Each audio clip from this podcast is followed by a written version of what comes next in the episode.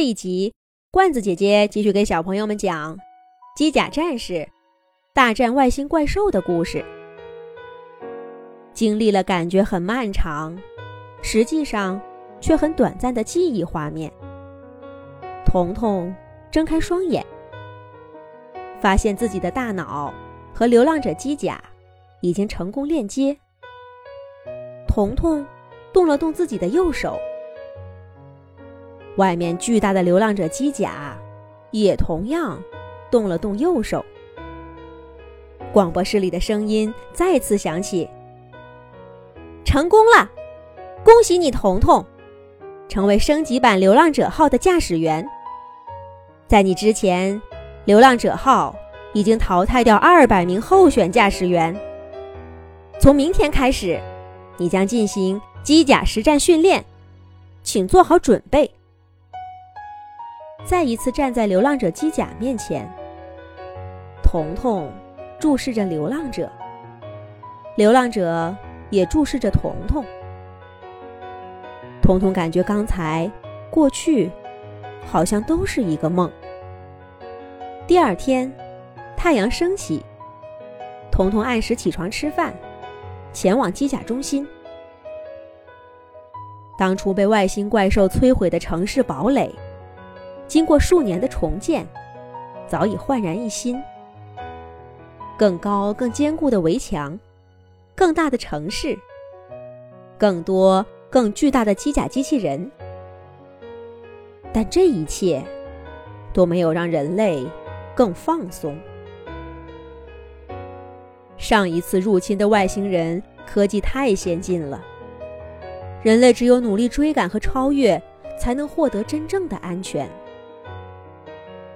第二次的脑神经链接无比顺利，彤彤再一次和流浪者机甲成为一个整体。今天的训练是跑、跳和使用武器。模拟机和实际操作机甲机器人是不一样的。彤彤努力去适应，让他自己和流浪者的动作更加协调一致。人不会飞，而有着反重力引擎的流浪者会。人只能看到眼前，而流浪者，他的传感器可以三百六十度无死角的观察。人的力量很渺小，可是拥有着光剑和光炮的流浪者，威力无穷。那个曾经被流浪者保护的小男孩，现在。驾驶着新的机器人机甲，在空中任意驰骋。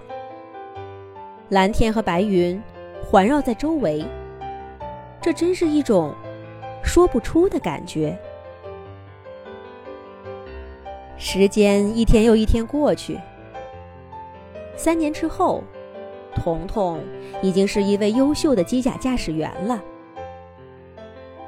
这一天，海底监视器发现。一个新的虫洞突然出现，各个城市都发出了警报，开启了防御模式。人类超过一半的机甲战士都向着海底虫洞集结，一只又一只巨大甲虫从宇宙的另一端通过虫洞来到地球上，但这几十只甲虫侦察部队。并没有立刻向人类城市发起进攻，而是散布在虫洞周围警戒，等待着更多的外星怪兽大军的到来。忽然，虫洞附近升起了数十个发射架，数十枚人类预先埋设的核弹冲着虫洞发射而去。外星人甲虫部队一阵骚乱。向着一枚枚核弹扑去，一枚、两枚、三枚、十枚。随着一发发核弹被外星甲虫摧毁，通过转播观看现场情形的所有人类，心都提到了嗓子眼儿。上一次外星怪兽的入侵，就是携带核弹的流浪者号机甲。